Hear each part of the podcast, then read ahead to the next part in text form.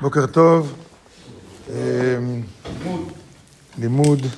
אנחנו ממשיכים עם העניין של השמות של הקדוש ברוך הוא והתורה וישראל. אז נסכם את העניין של המצוות,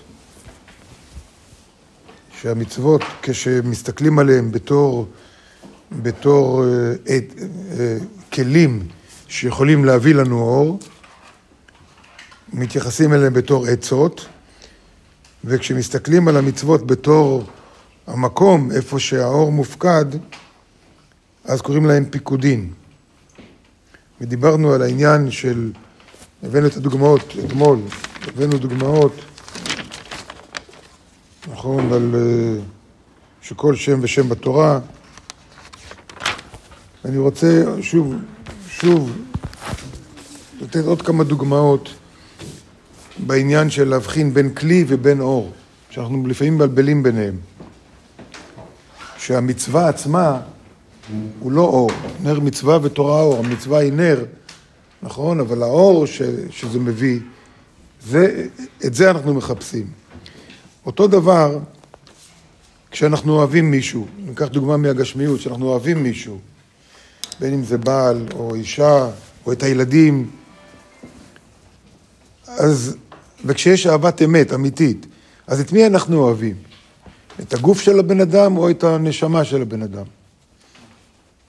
את המהות שלו, את האופי שלו, את, ה, את המשהו שהוא לא נתפס בחושים, או, או את מה שכן נתפס בחושים. אז זה ברור.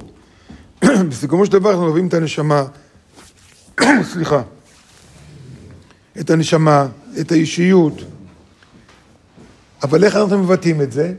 מבטאים שמחבקים את הגוף, נכון? מחבקים את הבן אדם, מנשקים אותו. ואנחנו לא מתבלבלים, לפעמים אנחנו מתבלבלים, יש כאלה שמתבלבלים. אבל בסיכומו של דבר אנחנו אוהבים את, ה, את המהות הפנימית של הבן אדם. אותו דבר, אותו דבר עם התורה, גם אנחנו מתבלבלים. יש לנו ספר תורה, וכשמוצאים את התורה מהיכל אנחנו מנשקים את התורה. ורצים לנשק, וכולם תשושו ככה מהר לנשק את התורה. למה אנחנו מנשקים את התורה? מה?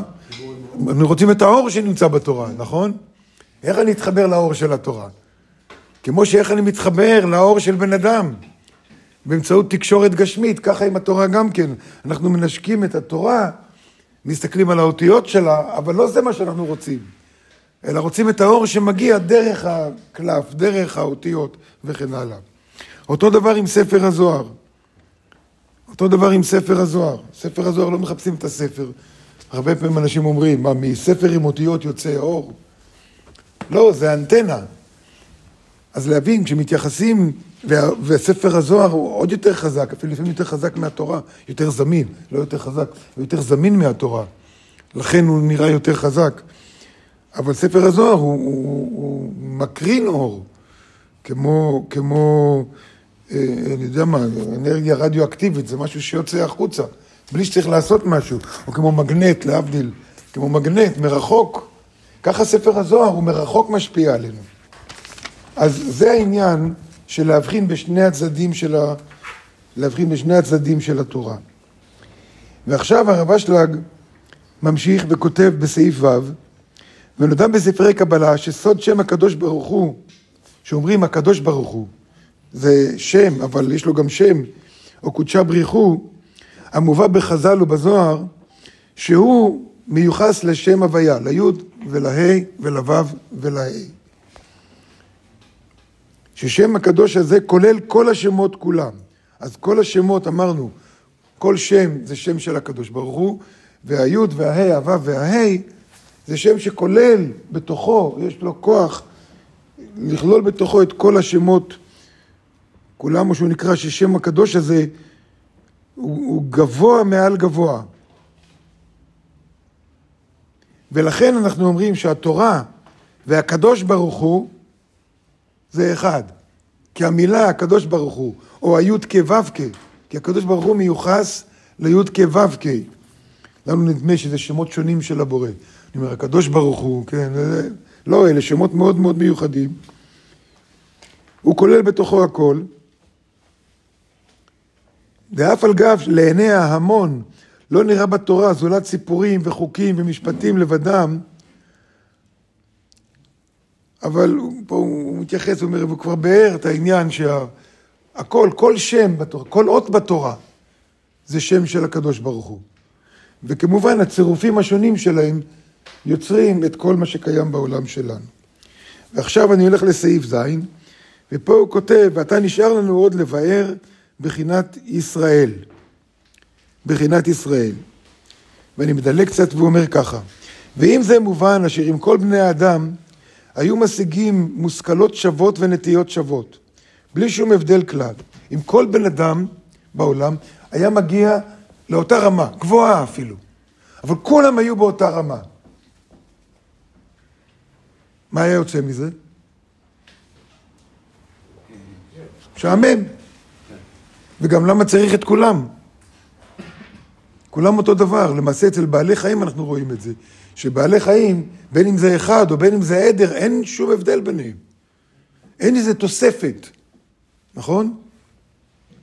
ככה אם אנחנו כולנו היינו אותו דבר, מגיעים לאותה רמה רוחנית, כולם, כולם באותה רמה רוחנית, לא היה יוצא שום שינוי אחרי זה. כי היינו מגיעים רק עד לאותה רמה רוחנית, שאנחנו כבר שם. אבל הוא אומר, כי אז היו באמת כל הנפשות בני העולם לנפש אחת. זה כאילו, אני, אתה, הוא, כולנו אותו דבר. לא היה הבדל ביניהם. אז לא יהיה הבדל, אז מה הבעיה? אז מה הבעיה? מה? אז לא צריך את כולם. אז לא צריך את כולם. למה בעלי חיים כן צריך הרבה? כי אם יהיה רק אחד, לא ירגישו אותו. כי הרמה שלהם נמוכה. אז לא ירגישו אותם. למה יש מעט יהודים והרבה לא יהודים? מישהו פעם שאל את השאלה הזאת? למה בורא מלכתחילה ברא ככה? שהיהודים הם מיעוט קטן, פסיק קטן מהשמונה מיליארד בני אדם. כמה אנחנו? עשרים מיליון. למה? כי איפה שיש פחות אור, צריך יותר גופים.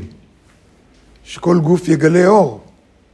איפה שיש יותר אור, או יכולת לגלות יותר אור, לא צריך כל כך הרבה גופים. אבל גם בין היהודים וגם בין בני אדם, אנחנו שונים אחד מהשני. למה אנחנו שונים אחד מהשני?